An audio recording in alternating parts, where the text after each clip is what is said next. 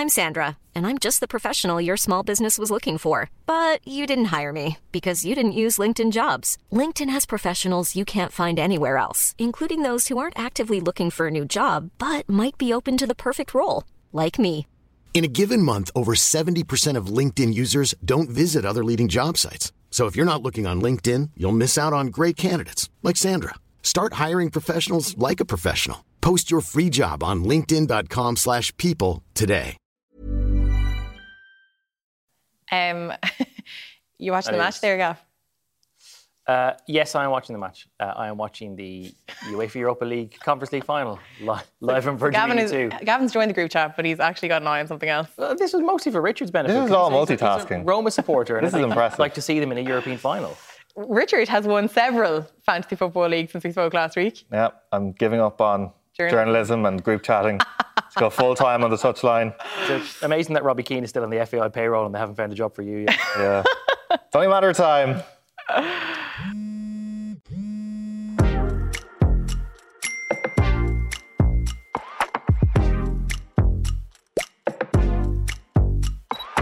Hello, you're very welcome to the group chat. I am news correspondent of Virgin Media News, Richard Chambers. I am joined by my fellow news correspondent, Zara King. Hello. And political correspondent, Gavin Riley. Hello there.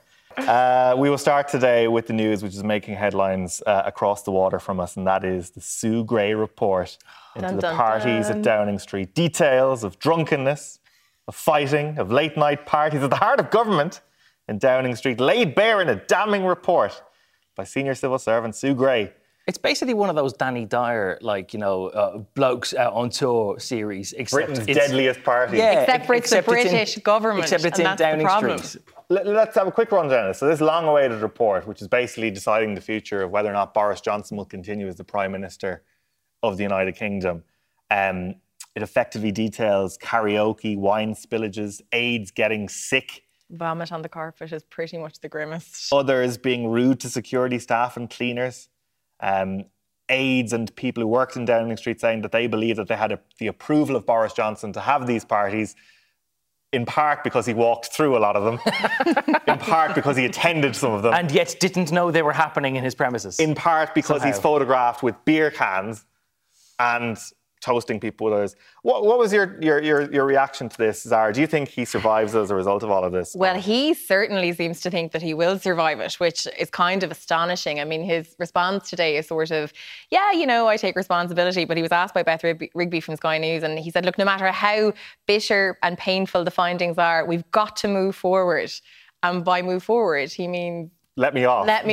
And, 4:00 wine time in the office, in the middle of a lockdown when, citizens of that country were unable to see one another and say their goodbyes at funerals. All of that seems to have escaped Boris Johnson and his response today. Well, I think it's remarkable, even whatever about the ostensible explanation that people are allowed to let their hair down because they're all working flat to the mat because of the pandemic and there's so much crisis.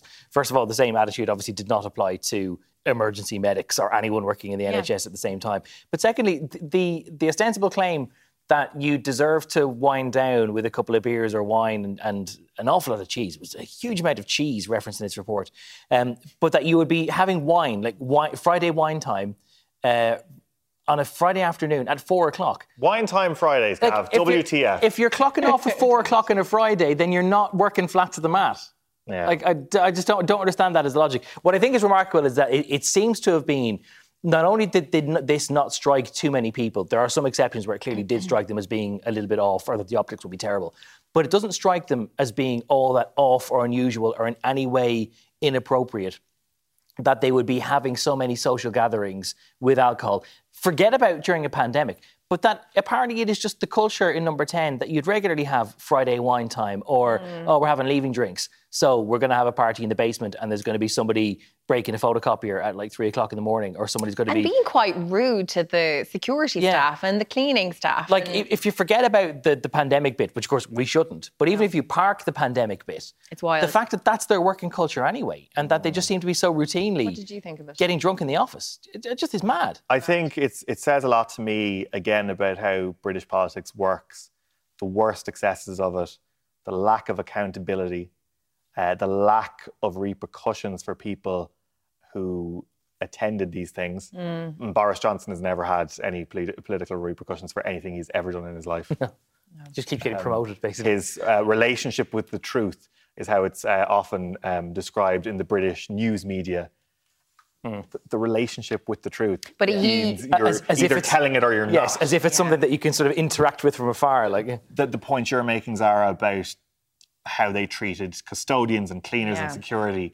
The fact that in Laura Koonsberg's panorama piece for the BBC earlier on in the week, she spoke to one custodian at Downing Street who basically told him there was a party going on with about 30 people in the room. She was like, please move away. They were mocked and jeered. Yeah. That level of entitlement that they think that you can do this, that you can work in Downing Street, have parties that end at 4 in the morning, turn up for work the next day.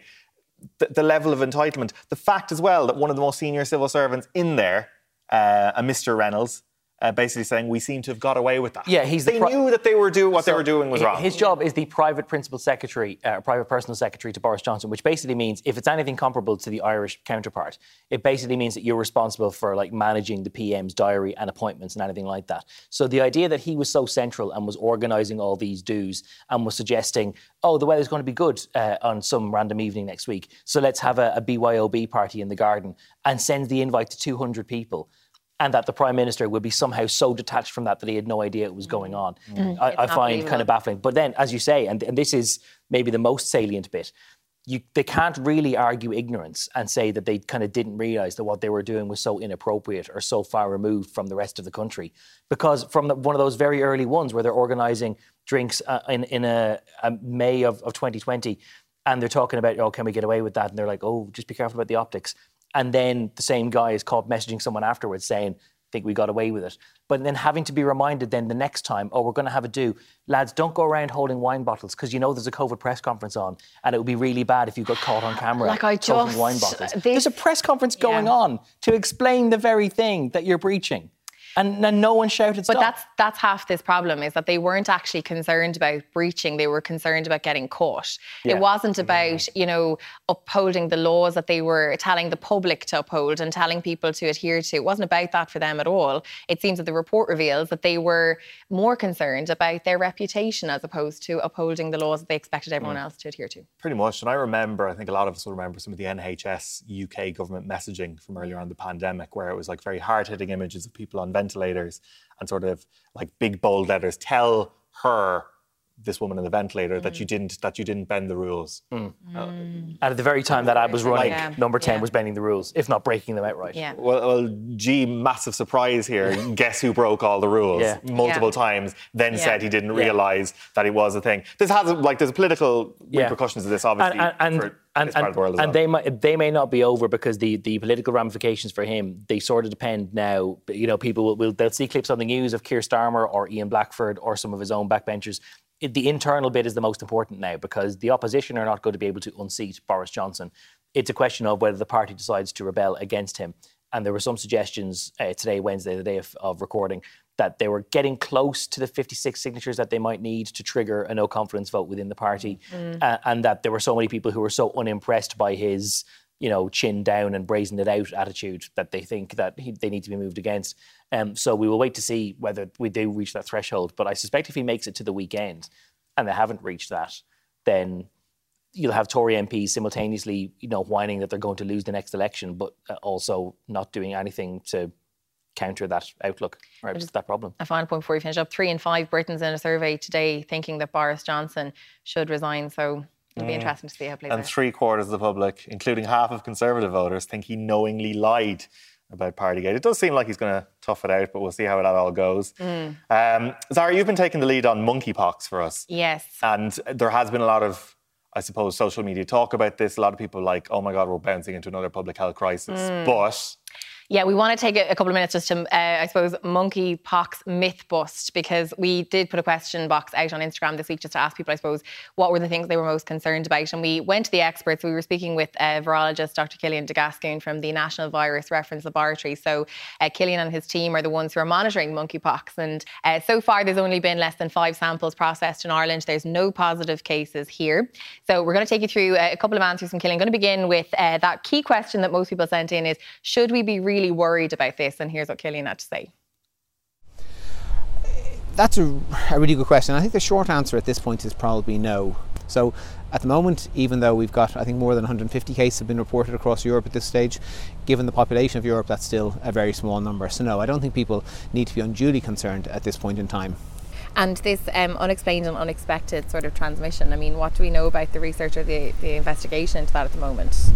So at the moment we're still gathering information. As you say, it appears that it might have been associated with perhaps events or parades over in Europe over the course of the last number of weeks, and therefore you've got what I suppose we would have described over the last couple of years perhaps as a super spreader event.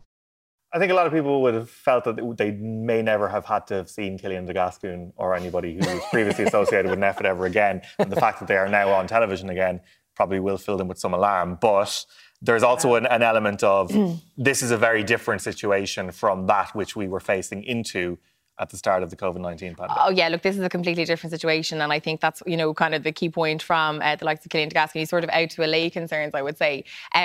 Look, a lot of people kind of as well putting in questions like about their children. It was really interesting to hear that children have some concerns actually when they hear monkeypox. Because I guess they find it harder to distinguish between what we've seen for the last 2 years, and they can't really register about how abnormal that is, that you don't see every public health threat as being this kind of existential crisis. So maybe it's kind of understandable they don't have that perspective. Yeah, and it was interesting actually because a few people had said that their kids were playing this game called Monkeypox in the playground and everything, that it had filtered down to that level, which is kind of sad to hear that really, and that they had some concerns. So we put that to Cillian de Gascun today, one lady who had said, how worried should we be? My 7-year-old son is terrified about another virus and the potential impact it could have. And here's what Cillian had to say. No, and I think it's a really interesting question after the last 2 years. But no, I think from a child's perspective, this isn't going to be, this virus is nowhere near as transmissible as COVID. It's not going to infect as many people as COVID, he says, famous last words. But generally speaking, we know that this virus is less infectious. We know that we will see a small number of imported infections in Europe every year, but generally speaking, they don't lead to large chains of transmission. So no, I think you can reassure your children that they don't have anything in particular to worry about.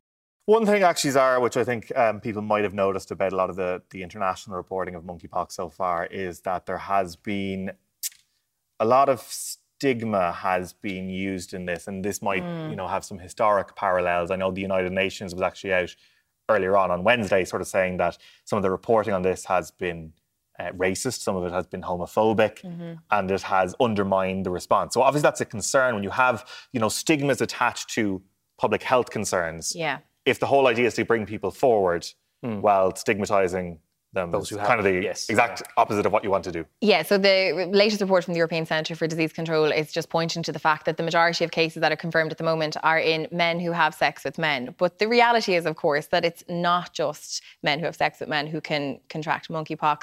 And that's another question we wanted to put to Cillian de Gascun, and here's what I have to say about that.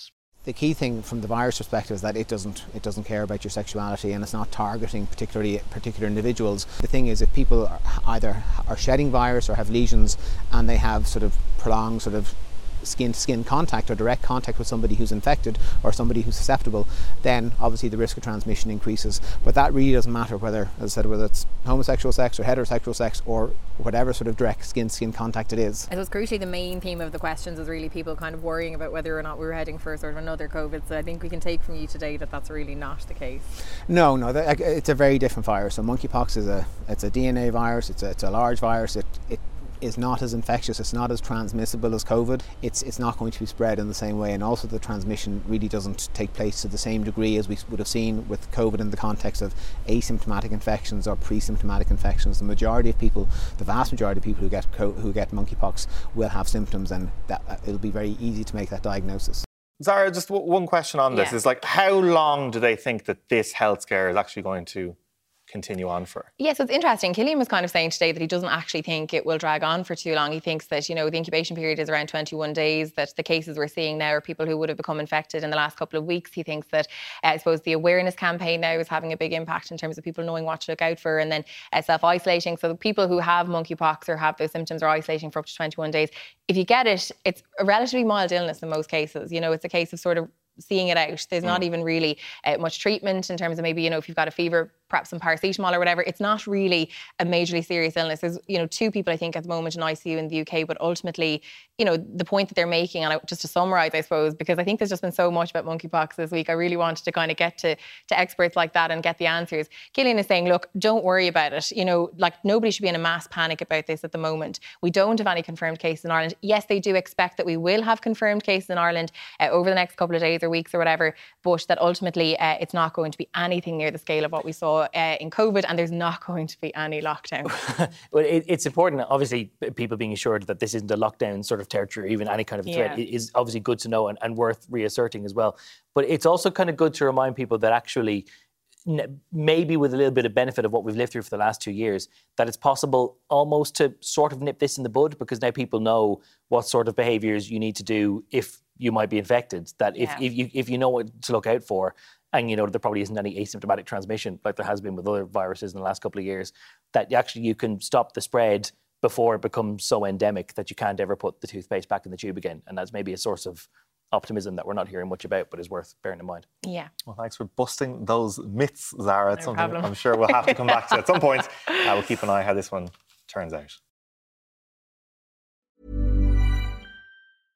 Ready to pop the question? The jewelers at BlueNile.com have got sparkle down to a science with beautiful lab-grown diamonds worthy of your most brilliant moments. Their lab-grown diamonds are independently graded and guaranteed identical to natural diamonds, and they're ready to ship to your door. Go to BlueNile.com and use promo code LISTEN to get $50 off your purchase of $500 or more. That's code LISTEN at BlueNile.com for $50 off. BlueNile.com, code LISTEN. Quality sleep is essential. That's why the Sleep Number Smart Bed is designed for your ever-evolving sleep needs. Need a bed that's firmer or softer on either side? Helps you sleep at a comfortable temperature? Sleep Number smart beds let you individualize your comfort, so you sleep better together. J.D. Power ranks Sleep Number #1 in customer satisfaction with mattresses purchased in-store. And now, save 50% on the Sleep Number limited edition smart bed for a limited time. For J.D. Power 2023 award information, visit jdpower.com/awards. Only at a Sleep Number store or sleepnumber.com.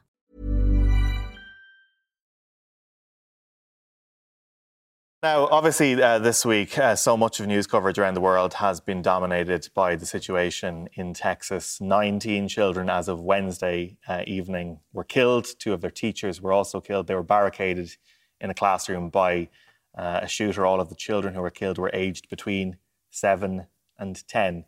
I think it's noteworthy, I suppose, that we talk a lot about how politicians react to things in Ireland on this podcast. And it's very easy to get despondent and disappointed and disheartened, I suppose, by how politicians react to things here. And there's a level of cynicism about some approaches. But I think that universally here in Ireland and most places in the Western world, people watching how politicians react to these things in the United States, it's just alien that you automatically have this situation where, you know, we are 10 years on from the mass shooting in Sandy Hook, which was, you know, the worst one before this in recent memory. All of the kids who died in Sandy Hook, none of them would have turned 18 even now. Yeah. And that's 10 years on from then. And we have this situation where you're automatically hearing people who are, you know, parents of the Parkland shooting and parents of even Columbine, going back to a long way down the tracks. They're calling for answers, they're calling for action so that nobody else has to ever go through this again, and yet people are. They're the same calls that we were hearing around the time of Sandy Hook. Yeah. Like, the conversation remains the same, but the problem is still there, it hasn't changed. Yeah, and it's, I've seen a lot of people, and it's very hard to disagree with the argument that once Sandy Hook happened and nothing materially changed afterwards, that the laws by and large are still the same as they always were. Then it was almost as if American society decided that, well, actually, this is terrible, but if we're not going to do anything about it, then this is a level of terror and terribleness with which we are terribly comfortable, which is so depressing. And actually, what's been so much more remarkable, and this is the only thing that I think is maybe different about it this time, is that because this is the latest in an unfortunately growing trend of school shootings as opposed to just the general mass shootings that we often get in the United States, you've seen it now a lot more of teachers in the United States who, and to our eyes, it's like it's so jarring that they're so routine that they're just, you know, arbitrarily going on TikTok or Instagram and going, "Hi guys, teacher here. Does anyone have any tips for how to, you know, practice your drills for a classroom lockdown? You know, does anyone know any good ways to..." Sorry, just to be clear, what Gavin's talking about is a drill for in case there's a school shooting. Yes, they practice in the same way we would have a fire drill. Yeah, sorry, you should have been... in the United States do drills. Mindful that when we talk about lockdown, it means different things in different contexts. But they're talking about, yes, we need to practice a drill for what we do in the case of an active shooter on the campus. So does anyone have any tips for, you know, how we can try and get the kids to be more... you know, hop to it like that. Yeah. And then, you know, being naturally bombarded with the responses of other teachers from elsewhere in the world, from Canada, Australia, Europe, all saying, "No, can't really help you there because we don't do them." And then those teachers replying going, "I know you guys don't have the same guns problem that we do, but are you telling me that you don't do any?" And these American teachers actually thinking that the rest of the world is being reckless because we don't train children in how to deal with the genuine, credible threat of an active shooter in the school. So just to explain what that drill is like they're basically, they act out as if there's an active shooter in the school. So the children have to go turn off the lights. They have to lock the classroom door. They cover the windows. The children have to hide under tables in the dark. And then the local is that the police department come in, I think, and they run tests. So they knock on the door of the classroom to make sure the teacher doesn't open the door. And if the teacher opens the door, then they've sort of failed the drill. Like this is the... I mean, I was shocked when I heard... So these are basically infants and barely any older than toddlers who have to squat behind their desk or sometimes it can last up to 45 minutes for quarters of an hour. In the dark. And they're told, don't open the door if someone is knocking. And even if that means in a real-life scenario, somebody could be knocking on your door desperate because they are trying to get out of harm's way. But you are trained not to open the door because if you open the door, you run the risk of allowing an attacker into the room. And it's just always so jarring to see how America has now become so normalised to that they don't see what we, you know, we're just about old enough to remember Dunblane in Scotland. And it was the first mass school shooting that there'd been in Britain. And as an immediate response, they said, right, we need to change the gun control laws and to have further background checks and to make it harder to acquire a weapon. And there hasn't been a single mass school shooting in Britain since. Because you acted once and it stopped the further ones. And yet this insistence on the other side of the Atlantic that the solution is to arm more people, that schools would be better secured if you had armed security roaming the corridors because that would be enough of a deterrent. Well, like, one of the arguments that is put forward by some politicians in the States in the aftermath of what's happened here in Texas is that, well, armed police should be there. Armed police responded to this before he went into the school. He still went into the school and shot 20 people, including 18 kids. Yeah. Arming teachers and arming police doesn't stop people from doing this. There have been 27 school shootings in the United States in 2022 alone. 10 days ago, there was 10 people killed at a supermarket in Buffalo, New York, in a racist gun attack there. There was also a shooting at a Taiwanese church in California. I know it was only a couple of podcasts ago, we were talking about Roe versus Wade. And we were talking about, well, what are the Democrats going to do about this? And the answer was universally nothing. And I feel like we are already there's an acceptance in the United States that once again, it is going to be nothing is going to be the answer. That you have this idea that you have already Democratic senators saying, well, I don't know if we can go so far as to do this, but we'll do everything that it takes apart from the stuff that would probably make a difference. And they're already saying that this now has to influence how people vote in the midterms in 6 months' time. Notwithstanding the fact that they already have a majority in the House, that they have the tie-breaking vote in the Senate, and that it's their guy in the White House. And they're desperate for some other mandate to enact their agenda because no matter how many children need to die before they decide that they've actually got enough power to do something with it. Like, I think as well, you know, the role of it, like, there was a whole debate as well, like the governor had a press conference this evening and there was a whole debate over, was it mental health? You know, was the shooter sort of failed in some way in terms of mental health? And is it the battle between mental health and guns? And I think sometimes you hear that a lot, don't you, from people who are pro-guns, that this is not about the gun, it's about mental health. There was a senator from Utah today was saying, well, I can't believe the left is pushing gun control when this is something to do with fatherless children and the breakdown of the family. And it's like, well, if that's how the debate is going to be handled. One statistic that jumped out to me was the fact now that amongst school children in the United States, guns have now overtaken cars as the leading cause of death amongst children in the United States of America. He went on social media, you know, the shooter beforehand on Facebook and posted, "I'm going to shoot my grandmother," which he obviously went on to do. And then, "I'm going to shoot an elementary school," he posted on social media. You know, these are incidents that, you know, are sort of played out now online as well, which is completely industrially horrific. But then to...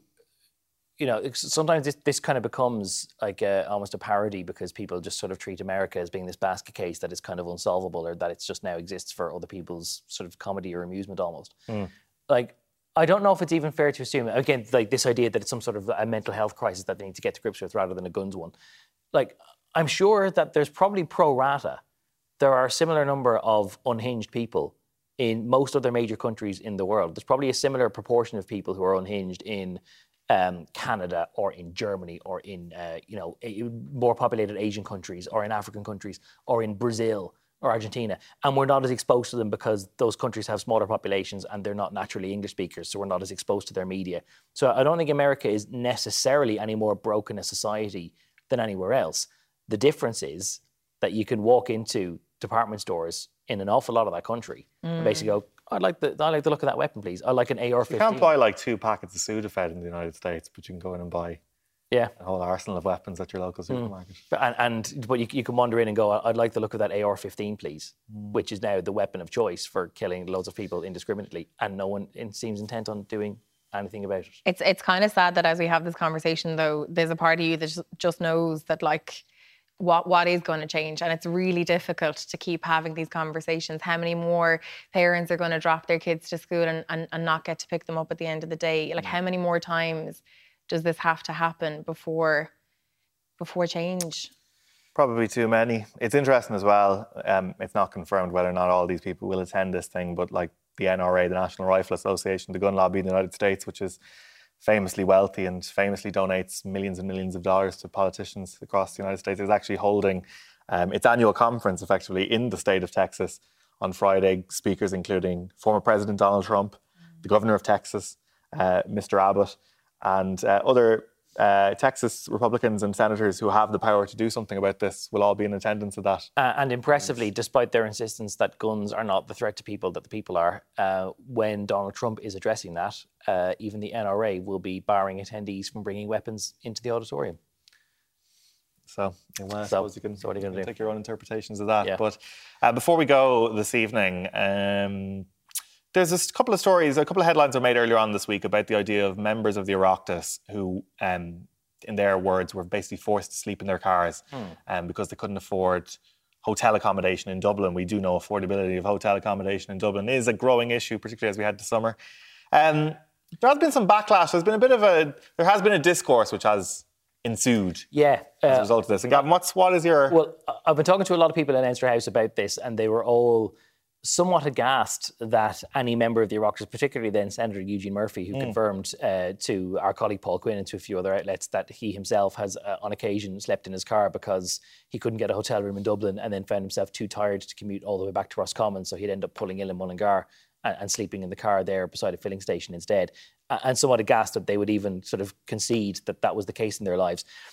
But just to make sure that people thought what I did think they'd do, that I put a question box on Instagram yesterday and asked what people thought. And the replies were almost universally, you know, "Oh, your heart would bleed for them, world's tiniest violin, they earn enough money to afford it, absolute bull," said one person. "Pity about them, I'm struggling to keep my family going on care, so my sympathy doesn't extend there," says one person. "More lies, I'd say, might give them a taste of their own medicine. Aren't they paying for it using an allowance, so what's the problem?" Someone else simply saying, "I call bullshit." And only one person said, "It's a disgrace, they do an important job and they should be assisted with proper accommodation." And I'm not saying that your heart should bleed for people who are, in the case of TDs, already on 6-figure salaries and then get an allowance on top of that to pay for accommodation. The only thing I would say is that TDs basically work a full working week in Leinster House and it's crammed into 3 days so that they can spend Monday and Friday in their constituencies. And if you think that somebody should be working in Leinster House from Tuesday afternoon until Tuesday night, first thing Wednesday morning until last thing Wednesday night, and for a lot of Thursday, and doing that work with the basis of 4 or 5 hours of poor sleep sat behind their own steering wheel, then I don't think that's conducive to the best quality of governance in the country. And I think the very least you should be doing if you're making decisions about the running of the country is getting a few decent hours on a mattress. I think he kind of admitted himself, though, that he hadn't looked for B&Bs, didn't he? He was saying that he hadn't actually kind of done a B&B search, that it was kind of just hotels. So yeah, and I think a lot of people will probably feel, though, that, like, when you know you have to be somewhere for a job and you're doing things, it does come down to kind of being organised yourself. Like, and none of us should be sleeping in our cars going to work, realistically. But they all know that it's always going to be Tuesday nights and Wednesday nights that they're likely to be around Leinster House, so there's no sort of short-term emergency. And it was also pointed out, because there was some suggestions, or some people have allowed it to be believed, that there is an allowance, that they give themselves an annual allowance or daily allowance of 120, 150, 200 euro, and that if they can't get it, that's it. That's not the allowance, and they're paid well enough that I think if they needed to pay for more, they could probably stretch it. Really, last point. Rose on Instagram tells us she tried to book a 3-star hotel for Bruce Springsteen, €899 for the night. Next year. Next year, €899. For a 3-star hotel? For one night for Bruce Springsteen. There you are. Can't get a night in Ennis to go and see me beating Clare weekend after next. Sorry, Richard. I care not. We have hurling. We always have hurling. That is all we have time for on the group chat this week. Thanks, Zara. Thanks, Gav. Thank you, Richard. We'll probably be back next week. So I'll see you then. Bye. Bye.